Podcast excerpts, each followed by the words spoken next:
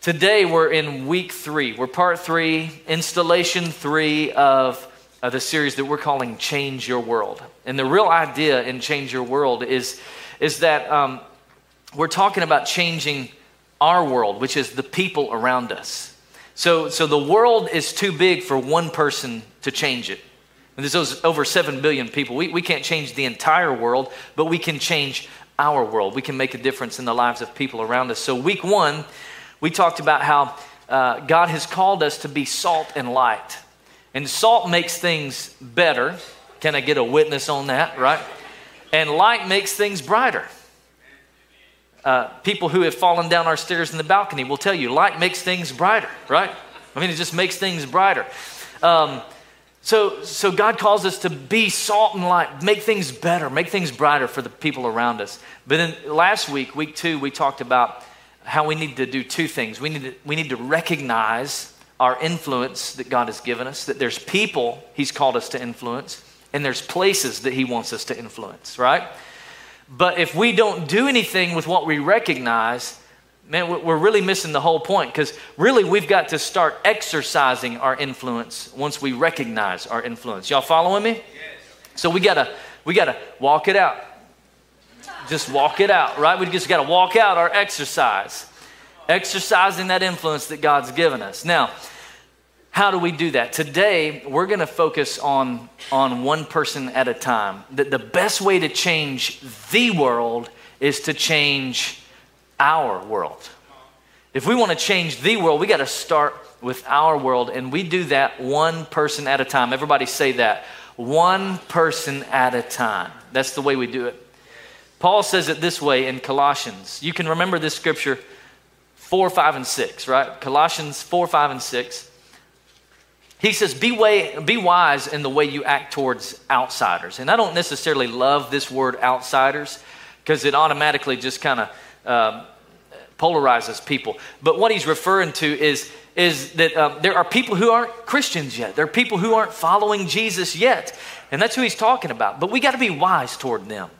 We've got to make the most of every opportunity. Make the most of when you go to the grocery store or you're at the gas pump or you're picking up peppermints or Dr. Pepper in the convenience store, right? Every opportunity to let your conversation be always full of grace, always seasoned with salt, making things better for people. Why? So that you'll know how to answer everyone. There's people going to want, they want to know, tell me about this. Tell me about your faith. Tell me about your church. And so you'll know how to answer everyone. We've got to make the most of opportun- every opportunity. So let me, let me boil it down for us. Um, if we're going to change our world one person at a time, we're going to have to do it relationally, through relationships. That's the, that's the way God intended it, is, is one person at a time through relationships. But from the beginning of the church, from the book of Acts, Christians have always projected their practices on other people. In the book of Acts, you see uh, the, the, the Jewish people telling the Gentile people that you got to do all of these things in order to be a real Christian. Come on. You, you ever heard that from a church before? Well, you're not really a real Christian. You got to do all of these things in order to be a real Christian, right? And so the, the, the Jews were saying, you got to do all this. You, get, you got to practice the law. And, and so they, they settled and, and figured out there's a better way than that. But even today, as we, as we evangelize, as the church has witnessed over the last several years, what, what has happened is the church has become judgmental and harsh. And it actually pushes people away. Well, you, you're not acting like us, so you don't really belong here. mm can I get a witness, right? That's, unfortunately, that's the way it's been. It's the way the church has operated. And it's not the heartbeat of God, I don't think. So, so here's something I want to leave you. I, I love this. Uh, Josh McDowell said years ago rules without relationship lead to rebellion that when you have a when you meet somebody and you just you come out guns blazing and you're you're trying to tell them how bad and evil and wrong they are and how they don't they should believe this instead of that all it's going to do is push people away and it's going to lead to rebellion in their life they don't want to hear anything about this God of ours if all we do is just tell them how bad they are. Faults and failures. Come on. They don't want to hear that. So, so what do we do? There's three there's three areas that we need wisdom in our life. If we're going to change our world, we need wisdom in three areas. And it's going to happen through relationships. So I want to give you, if you're taking notes today, pull out your notes there, get those ready. And I want to give you three areas that we need wisdom. And then every, every area we need wisdom has some points underneath that. So you got a lot of notes to take today. Number one, we need wisdom in our moment. Now, let me, let me just explain what our moment is. Your moment is the moment that you know God is asking you to do something that you might not be comfortable with. That's, that's the moment. The moment is when you know He's calling you to an act of kindness or to, to strike up a conversation with a stranger in the supermarket, and you're not really comfortable with that, but that's the moment that He's leading you. And if you'll let Him, God will give you some divine appointments throughout the day. God will speak to your heart, and He'll put some people in your path for you to just have a moment with them. Are you following me? So, so Psalm 37 says it this way that, that the steps of a good man are ordered by the Lord. See, the Lord wants to order your steps. He wants to direct you. He wants, he wants to lead you. He wants to guide you. He, he wants to put you on the right path. Proverbs says it this way that in his heart a man plans his course. Anybody planner here today? Anybody like to plan? I'm a planner. I like I like plans. I like to have things lined out. I like to plan out my work day, what's going to happen today. Everything goes on my calendar. It does not exist if it's not on my calendar. Y'all know what I'm talking about. It's just, it's got to be there. I like to plan things, and every once in a while, I'm okay with spontaneity. I'm okay with some surprise. But by and large, planners don't like surprises. We don't like detours. Come on, you with me? We, we don't like that. But maybe God's actually trying to detour you. Maybe He's actually trying to just lead you away from your plan for just a moment so that you would recognize what He wants to do. It's the Lord who determines His steps. See, it's okay to plan, it's okay to plan things out. But we also need to be willing and ready to just let the Holy Spirit lead us in a different direction away from our plan when, when it needs to be. Can I get a witness there? And this is our moment. This is what I'm talking about. See, um, we need wisdom for this because uh, the Holy Spirit will prompt us. And what we've got to do is we've got to train our, ourselves to be sensitive to the situations around us. We've got to be sensitive to the people around us because everybody goes through tough times. Everybody does. I, I want to bless you today. I thought I'd bless you with some uplifting thoughts that that um, everybody goes through tough times. Some, some of you, you're in the middle of a tough time today. Some of you, you've just come out of a tough time. But here's, here's the part I want to bless you with. Some of you are about to go into a tough time. You're, you're fitting to go into a tough time. It's going to be rough. And that's just the, the course of life. It's the cycle of life. It's not always going to be on the mountaintop. Come on, somebody. There's going to be days when we're in the valley, and everybody goes through a tough time. So we've got to just have our eyes open for the people who are going through it. I remember years ago, we were um, living in Alabama at the time, and Garrett was playing a, uh, a basketball game in the rec league, and we were playing against a team coached by a friend of ours. And so it was, it was all in the same city, so we knew people on the other teams anyway. And, and this other team, man, they are just wearing our team out. They're, they're seven years old, and they're out there just pulling up jumpers and just like I mean, it, they're incredible. It's frustrating to be on the losing side, though. You know what I mean? And so they're just, they're aggressive and it's, it's rough. Well, there's this one lady on our team who is just, she was the sweetest, kindest, didn't really say much at all. But in the middle of the game, I, I guess, I guess the fact that they were being a little aggressive on her boy, she just stood up and she started screaming at the, at the coach. But not like, come on, coach, back your players down. Not like that. It was like she was losing her cool to the point that everybody turned and just watched her. And we were like, what's going on? Like, what is the problem? And here's what I learned after the game I learned that her mom was recently diagnosed with cancer. And I talked to my friend Craig, who coached the other team later that afternoon. I said, Craig, I'm so sorry for what happened at the game. And I, I, I hope that it's not a reflection on the whole team. I, am really sorry about that. But here's what I learned about the lady after the game is that her mom has just been diagnosed with cancer. I said, so really, I said, she, she wasn't really mad at you. She was just taking out her, her, her anger on you. And here, here's what I told him. I said, here's the thing hurting people hurt people. I, I really don't think she was mad about the basketball game. I think there was something deeper going on inside of her. Ken, do you know what I'm talking about? Have you ever done that before? I've, I've, lashed out at people that they didn't deserve it, but oh my goodness, it was something inside of me that I was hurting and they got the brunt end of something that they didn't deserve. And you've probably been there too. Hurting people hurt people. Here's the reality is that people are dealing with loneliness, People are dealing with depression and sickness and disease and divorce. People are going through marriage problems and family issues. People are hurting in so many ways. So, in our moment, we we just need wisdom to live in the moment, to see who is it that needs. Uh, that needs a little a, a little TLC today. Who can I bless today? Holy Spirit, will you lead me today? Will you guide me? Just being available in the moment to minister to people around us. So, so how do we do that? We start every day being available for God. Just start every day. God, I'm, I'm ready for yours, for you today. God, I, I, my availability, God gives you an opportunity to do a miracle through me today. I'm just going to be available for you today. And here's, here's, what, here's what I think is that we're called as a church to plunder hell and populate heaven.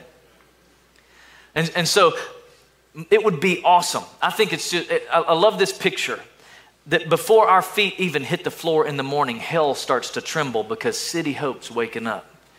Oh, hey guys, City Hope's awake. The people of City Hope, man, they're, they're about to be on mission today. They're going to be living in their moment today, looking for people to minister to, looking for people to bless, looking for people to just, to just pray over or to, they're, they're going to be in the moment, guys.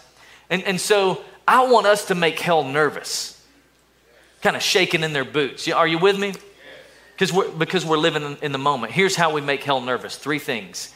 We've got to be intentional in relationships. Just, just write that down, jot that down. Intentional. So we're not waiting for people to come to us. No, no, no. We're looking for people. We're, we're looking for, we're going to them. We're going to be intentional. We're looking for, for people that we can bless, for people that we can just lean into, that we can listen to, right? And, and here's the thing we can't lead them closer to Jesus if we don't move, if we just stay where we are. We can't lead people closer to Jesus. We've got to go to them. So I had an opportunity to be intentional this week.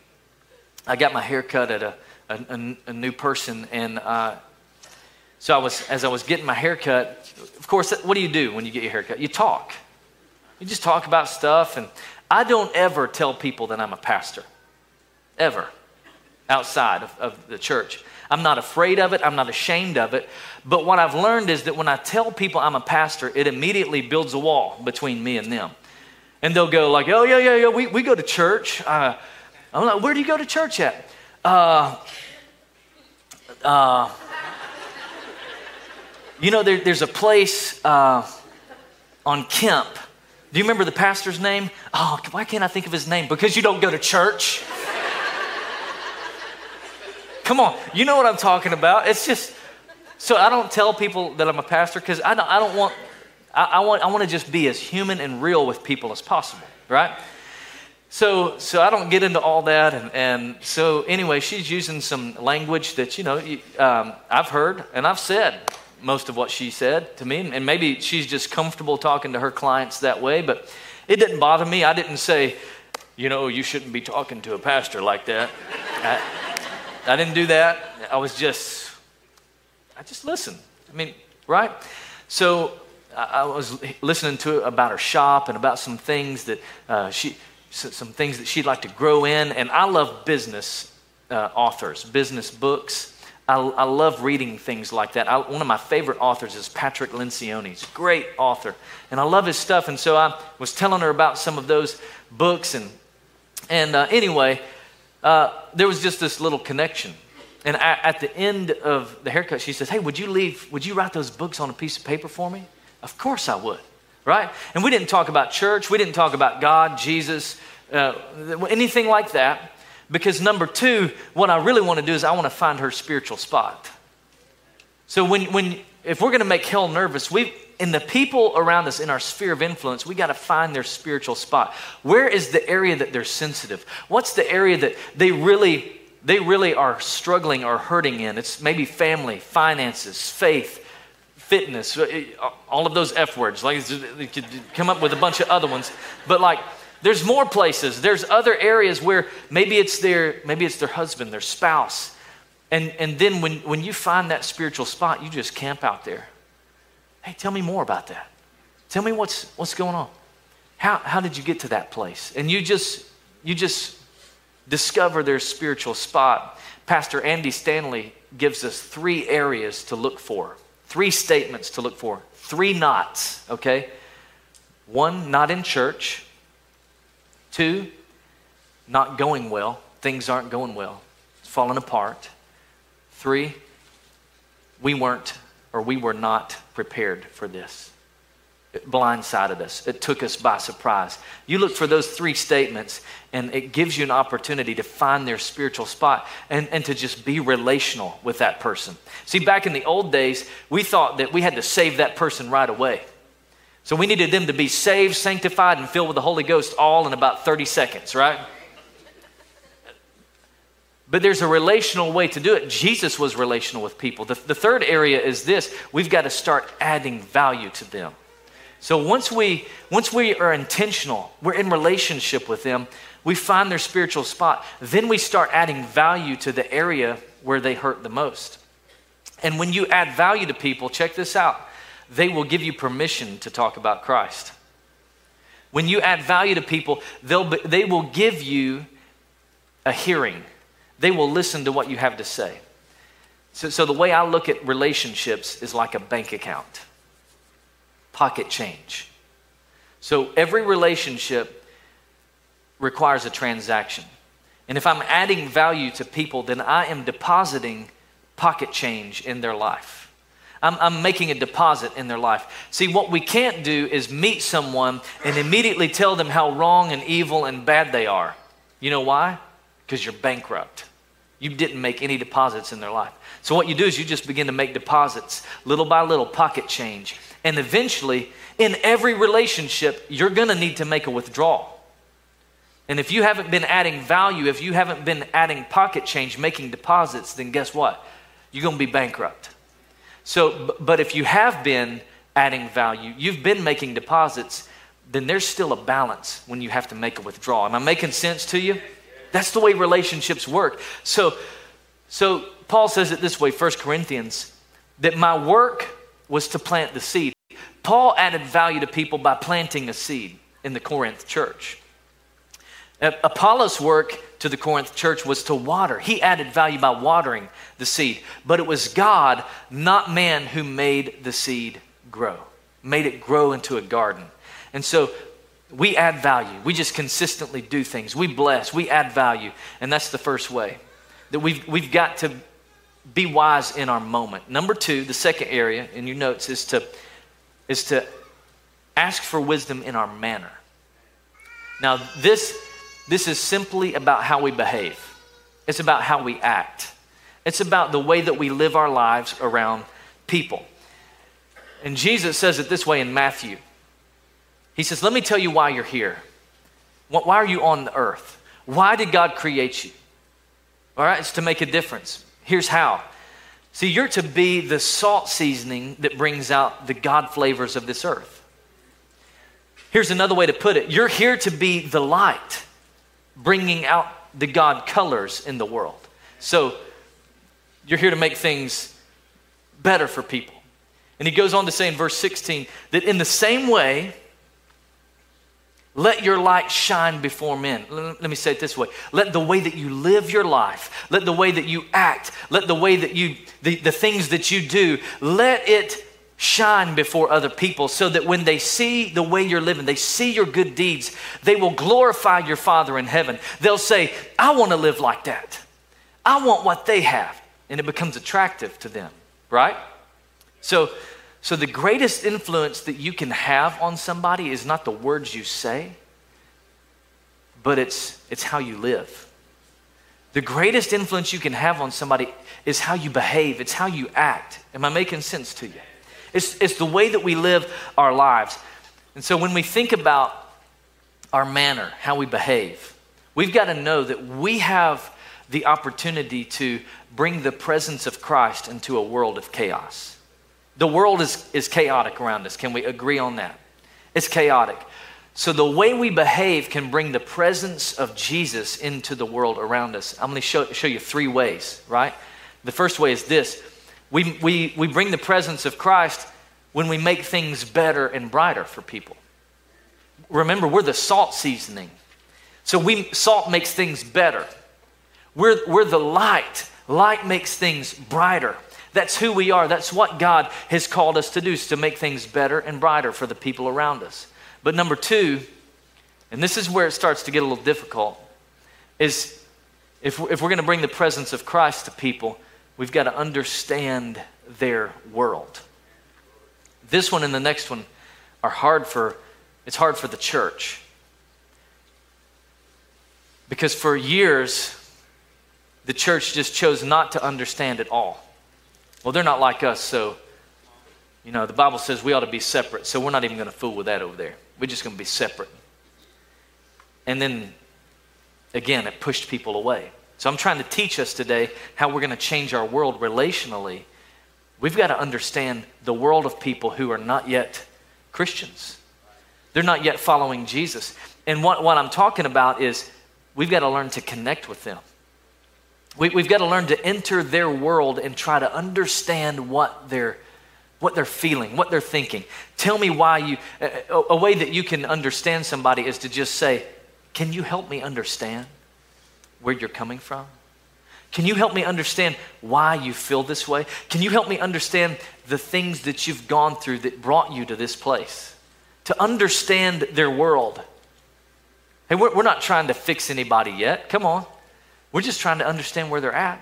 Paul says it this way in 1 Corinthians he says that even though I'm free of the demands and expectations of everyone, I, I don't have to live up to everybody else's expectations. I've decided, he says, that I'm going to voluntarily become a servant to any and all in order to reach a wide range of people. So I'm going to try to reach as many people as I can.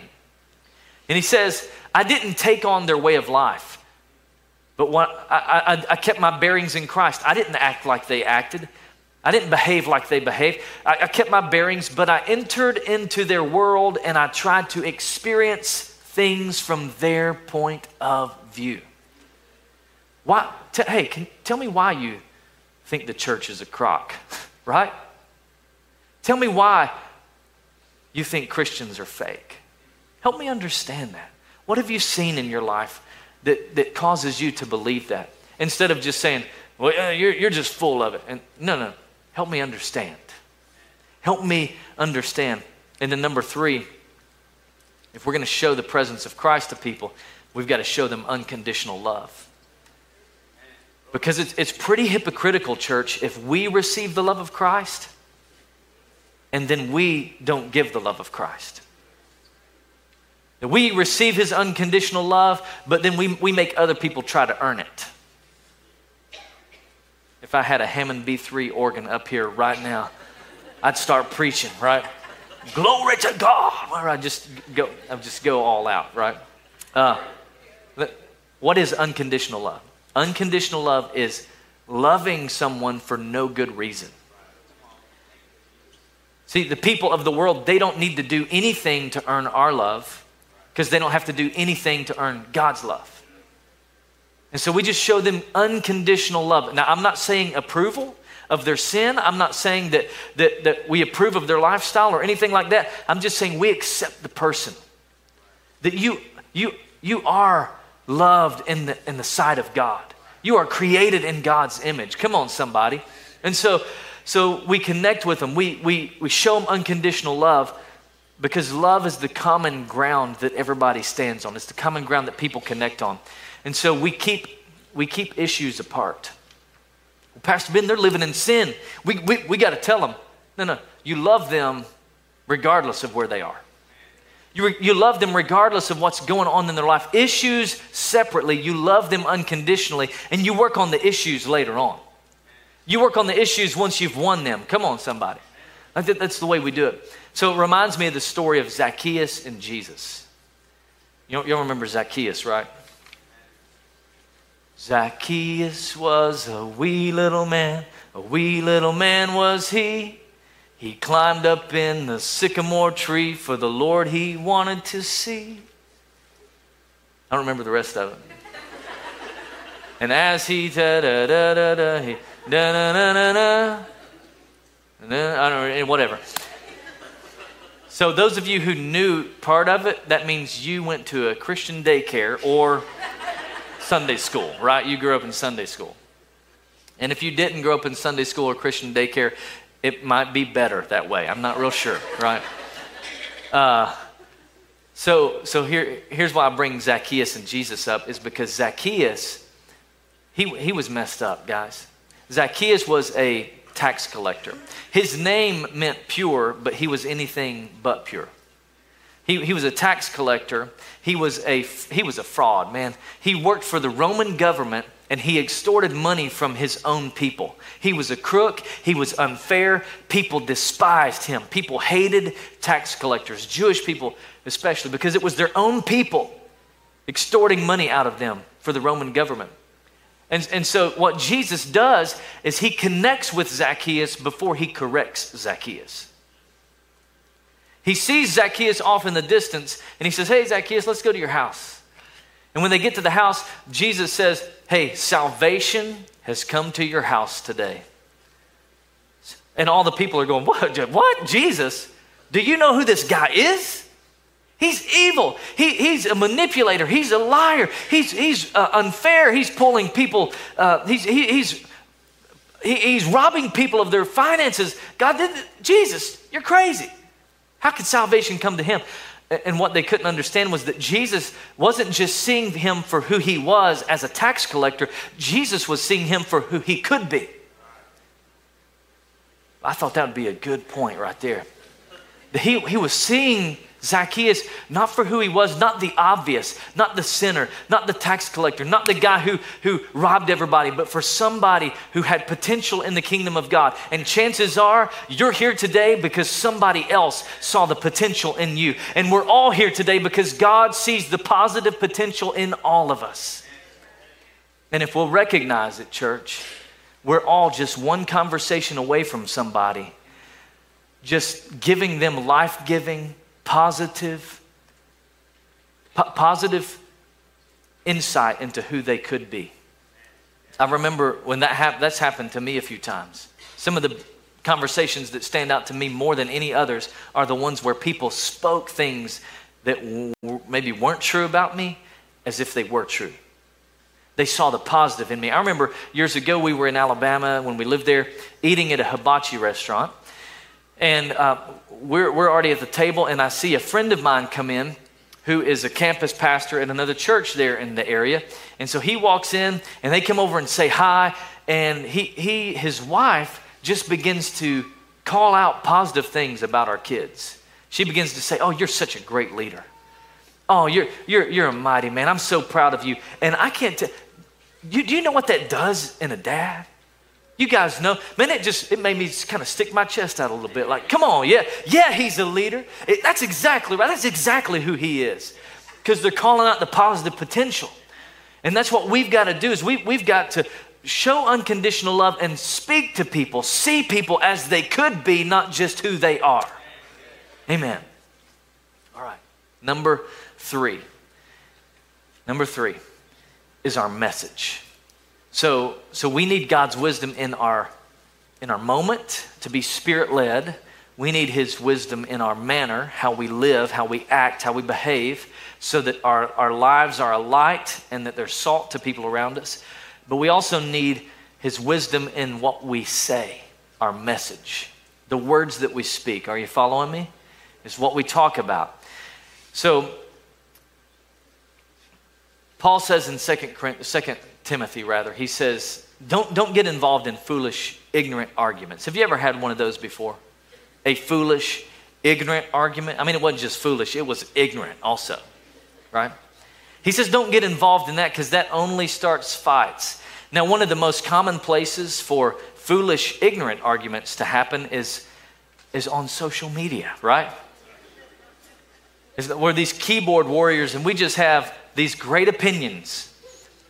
And I, I, never really participated in foolish, ignorant arguments on social media, uh, but it sure does wear you out when that's all you see, right? And, but I'm happy to tell you today that I am 66 days sober from having social media on my phone. I, I, I, we deleted it from, I just, I can look at it on the computer and oh, it is, it's, it's so hard to even navigate it on the computer that I don't even look at it anymore. It's just like, oh, this is pointless. It takes too long for stuff to load. And you know, I haven't missed it at all. I, I don't, I really don't miss it. I mean, you're still coming to church even though I'm not on social media, there was a point where I thought, well, I, I got to be posting, I got to do all this because you know, I got to remind people that Sunday's coming as if you can't figure that out on your own. You know, you're responsible, you know that, but you, you just get so so inundated in the technology, and I, I've been freed by not having that. It's been so good. Paul says, hey, don't don't get involved in all that stuff because the Lord's servants, which is us, we we shouldn't quarrel but we should be kind to everyone. Kind to everyone, Ben. But, but that guy lied about me. Everyone. But she said something about me. Everyone. He cheated me. Everyone. You know what? In, in the Greek, the word everyone literally means everyone. It just means everyone. And, and also in the Hebrew, if you research in the Hebrew, it's everyone. So they must be able to teach. Oh, Ben, I'm not a teacher, but you are by the way you live. Uh, you've got to teach effectively and be patient with difficult people. No, you don't have to raise your hands, but come on, we all know some difficult people, don't we? Right? Um, some of you are sitting by difficult people today. Uh, We've, we've, we've got to be able to reach them. And, and then they should gently teach those who oppose the truth. How, how, do you deal with somebody who just opposes the truth? They don't believe you like you believe. They, they think you're crazy. They think Christians are, are just off in left field. How do you deal with those people, Ben? Gently. Gently teach them. And perhaps God will change their hearts. Because, see, we don't change their hearts. We just become available for people. We just let God use us in the moment and in the manner and in the message, and God will change those people's hearts and they will believe the truth. And then Peter says it this way in 1 Peter but in your hearts, revere Christ as the Lord. What do you mean? Decide today that I'm going to make Jesus Christ the Lord of my life, that I'm not going to turn to the right or to the left. He is my Lord, He's my Savior. I'm living for Him, I'm all in. And when you do that, you need to be prepared. Always be prepared to give an answer to everyone who asks you to give the reason for the hope that you have. And he goes on to say, but do this with gentleness, with respect, keeping a clear conscience, so that those who speak maliciously against your good behavior in Christ may be ashamed of their slander. What, what do you mean, be ashamed of their slander? That what, they'll come to realize I was wrong about him. I used to not like that guy, but turns out he's the real deal. That's what I'm talking about. But they'll only see that through our moment, through our manner, and through our message. When he says, be prepared to give an answer, I'm just, I want to teach you something just a moment. When he says be prepared to give an answer, it's, it's your defense. Like, what, what's your defense? Why did you decide to be a Christian? And here's the thing you don't need to have a defense for everything. You, you don't need to have a defense for the person who says, well, look at these other Christians. I mean, they're doing this, they're living that way. I mean, how, how can you say, I should be a Christian when these people over here are hypocritical? Hey, listen, I, I don't know about them. I can't speak for them. I don't know why they live that way, but here's what I do know is that I can, I can tell you what Jesus has done in my life. I mean, what about the Old Testament? Seems like God was always killing people in the Old Testament, all of these wars and, and, and all of this stuff happened. I mean, I mean, it, it seems crazy. And, and, I mean, all the crusades that happened after the early church, they killed Jews. I mean, how, how, how can that, how can you call yourself a Christian and, and that be who you are? Listen, I don't know about all that. I can't, I can't speak for all of that, but what I can tell you is what God's done in my life. Listen, I just, I don't understand how you can say God is a loving God when, when bad things happen to good people, when there's wildfires taking people's homes, and, and w- w- while there's a pandemic in the world. If God loved the world so much, then He wouldn't have let those kinds of things happen. Listen, I, hey, I don't know all of that. I can't answer all of that. But what I can tell you is what Jesus did in my life. So you don't have to have an answer for everything, but you do all you have to do is just tell them why you decided to be a Christian. Why you decided to follow Jesus. Come on, am I making sense? So you just begin to tell them what God's done in your life. See, it's it's not about winning arguments, it's about winning their heart. And I'll give you three things on how to win their heart really quick. How do we win their hearts? We've got to share the hope that we have. Share the hope that we have.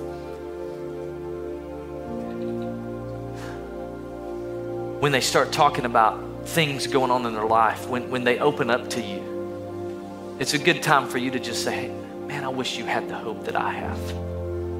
I wish you had the peace that I have. I wish you felt the joy that I have in my life. And when you have an opportunity to share the message, you just say, Hey, listen, our God loves you so much. He, listen, I need you to know He's not mad at you, He's madly in love with you. And He wants a relationship with you so desperately. He wants to give you a fresh start. He wants to give you a do over. He wants to give you a new beginning, a clean slate. Everything that you've done in your past, everything that you've walked through in the past, He wants to forgive that. He wants you, he wants you to be forgiven and free. You just begin to share the message of hope with them. Number two, share your church. Share your church. See, most people are waiting on an invitation to come to church, but most people won't come on their own. Some, some will. Most people won't. They're not sure how it goes. I mean, am I supposed to wear a suit and a tie? Like, what? I mean, what happens if I am I going to get struck by lightning? I haven't been in church in six years, right? You've heard the people who say, "Man, if I come to church, it'll just burn down on top of me." No, no, no, no. That's why they're waiting for an invitation. They need somebody beside them. And most people will say yes to that invitation. Number three is we've got to share Christ. It's what it's all about. Our, our moment, our manner, our message to be able to share Jesus with somebody, to share the hope of Christ that we have, and that maybe we get to a point with them where we can say, hey, listen, if you'd ever like to receive Christ, it would be my honor to lead you in that moment. And actually, uh, I really felt as I was preparing this message that uh, I was going to end it a little bit differently today because it would be my honor to lead you in this moment. If you, if you don't know Jesus, if you don't have hope, like, listen, you can't share hope that you don't have. You need the hope of Jesus. And it would be my honor to lead you today into a life giving, relationship with Jesus. And maybe you've sat there today and you've heard a gospel, you've heard about Christianity in a way that you have not seen. You've seen people who are harsh and judgmental, but you haven't, you haven't heard of this brand of Christianity that really is God loves you so much that He gave everything, His only Son, for you. And I want to give you that moment to invite Jesus to be the Lord of your life today to have the same hope that I have. Would you bow your heads with me? If you say, Ben, I, I don't know Jesus, I don't have the hope that you're talking about, I'm far from God, I'm distant, but I want what you're talking about. I want this hope. I, I want a relationship with Jesus. I, I want Jesus to be the Lord of my life. I want Him to lead me and guide me. I want Him to direct my steps. I don't want to be like those Christians that I've seen that, that were judgmental and harsh, but what you're talking about is something that, that I want, I need in my life. And I want Jesus to be my Lord and Savior. I want to ask Him to lead me. If that's you on the count of three, I want you to slip up your hand. One, two, three. God bless you. God bless you. God bless you. Who else? Anybody else? I want Jesus to lead me, guide me. God bless you. I see you. Thank you for that. I'm, I'm so honored. I'm proud of you. Anybody else? Anybody else? Anybody else? Five or six hands up already. Anybody else say that's me? I want Jesus to be my Lord and Savior. Amen. Okay, let's put you can put your hands down. And I want everybody today, let's say this prayer together. Say, Jesus, I give you my life. I'm so sorry for doing things my way. Will you forgive me? Cleanse me. Wash me. Make me new. I receive you as my Savior, my Lord, my best friend. From this day forward, I will follow you the best that I know how. I am yours and you are mine. Thank you for saving me. In Jesus' name, amen. Amen. Come on, let's thank God today. Let's thank God for, for six people who said yes to Jesus today.